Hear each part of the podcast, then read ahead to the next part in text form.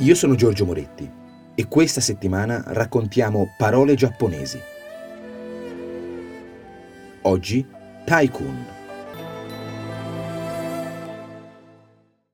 Manca forse il necessario, ma di tutto il superfluo abbiamo una tale abbondanza.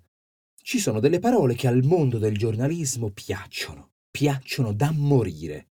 E quando una parola al giornalismo piace, si vede bene, perché si nota il piacere, quasi il godimento con cui è usata, e spesso è amata perché riesce a dire in una maniera più colorita e bizzarra qualcosa di normale che altrimenti toccherebbe nominare in maniera sobria. Il tycoon è di questo genere e merita di essere approfondita perché ha dei risvolti davvero accattivanti. Il tycoon è il magnate, il capitano d'industria ma in inglese ha preso questi significati solo dopo la Prima Guerra Mondiale, alla fine di un'evoluzione complessa, potremmo dire addirittura acrobatica. Il termine tycoon fa la sua comparsa eccellente nell'I Ching, il famoso libro dei mutamenti cinese, risalente al X secolo a.C. Qui descrive quel particolare tipo di sovrano che non ha ascendenze imperiali e che si afferma indipendente.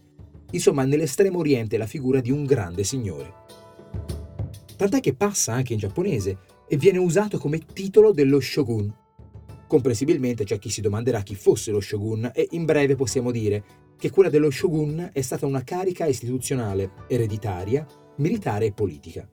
Per lunghi secoli, dal periodo Muromaci fino al periodo Edo, quindi fra 300 e 800, ha affiancato quella imperiale a cui spesso contendeva il potere. Gli stranieri in virtù dell'egemonia culturale cinese, scelsero quale titolo diplomatico per lo shogun proprio Taikun. E pare che i sostenitori giapponesi dello shogunato apprezzassero questo titolo, che in un certo senso rimarcava l'indipendenza dello shogun dall'imperatore.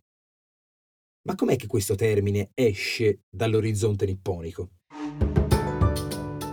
Fu durante la presidenza di Abraham Lincoln che questa parola passò in inglese e il dato curioso è che ci entrò per indicare proprio Abraham Lincoln. Infatti, intrattenne rapporti diplomatici col vero tycoon, il giovanissimo Yemochi Tokugawa, e John Milton Hay, influentissimo segretario personale di Lincoln, ebbe l'idea di usare tycoon in riferimento parallelo al suo presidente in quel momento prese il significato generico di persona importante fino a dopo la Grande Guerra, come dicevamo, quando acquistò i significati con cui lo conosciamo oggi. Sorge spontanea la solita domanda, ma serve proprio questa parola in italiano? Ora, poche cose sono davvero necessarie, sono cibo, acqua, riparo, riposo e affetto. Il reame del superfluo è comunque interessante, no? Il termine magnate si attaglia particolarmente bene a personaggi nostrani o slavi. Ricordiamo che nel mondo slavo il magnate era il ricco senatore. E se non si possono usare altri titoli, dal principe allo sceicco, è usuale sfogare la lusinga dell'esotismo impiegando tycoon, quale titolo residuale.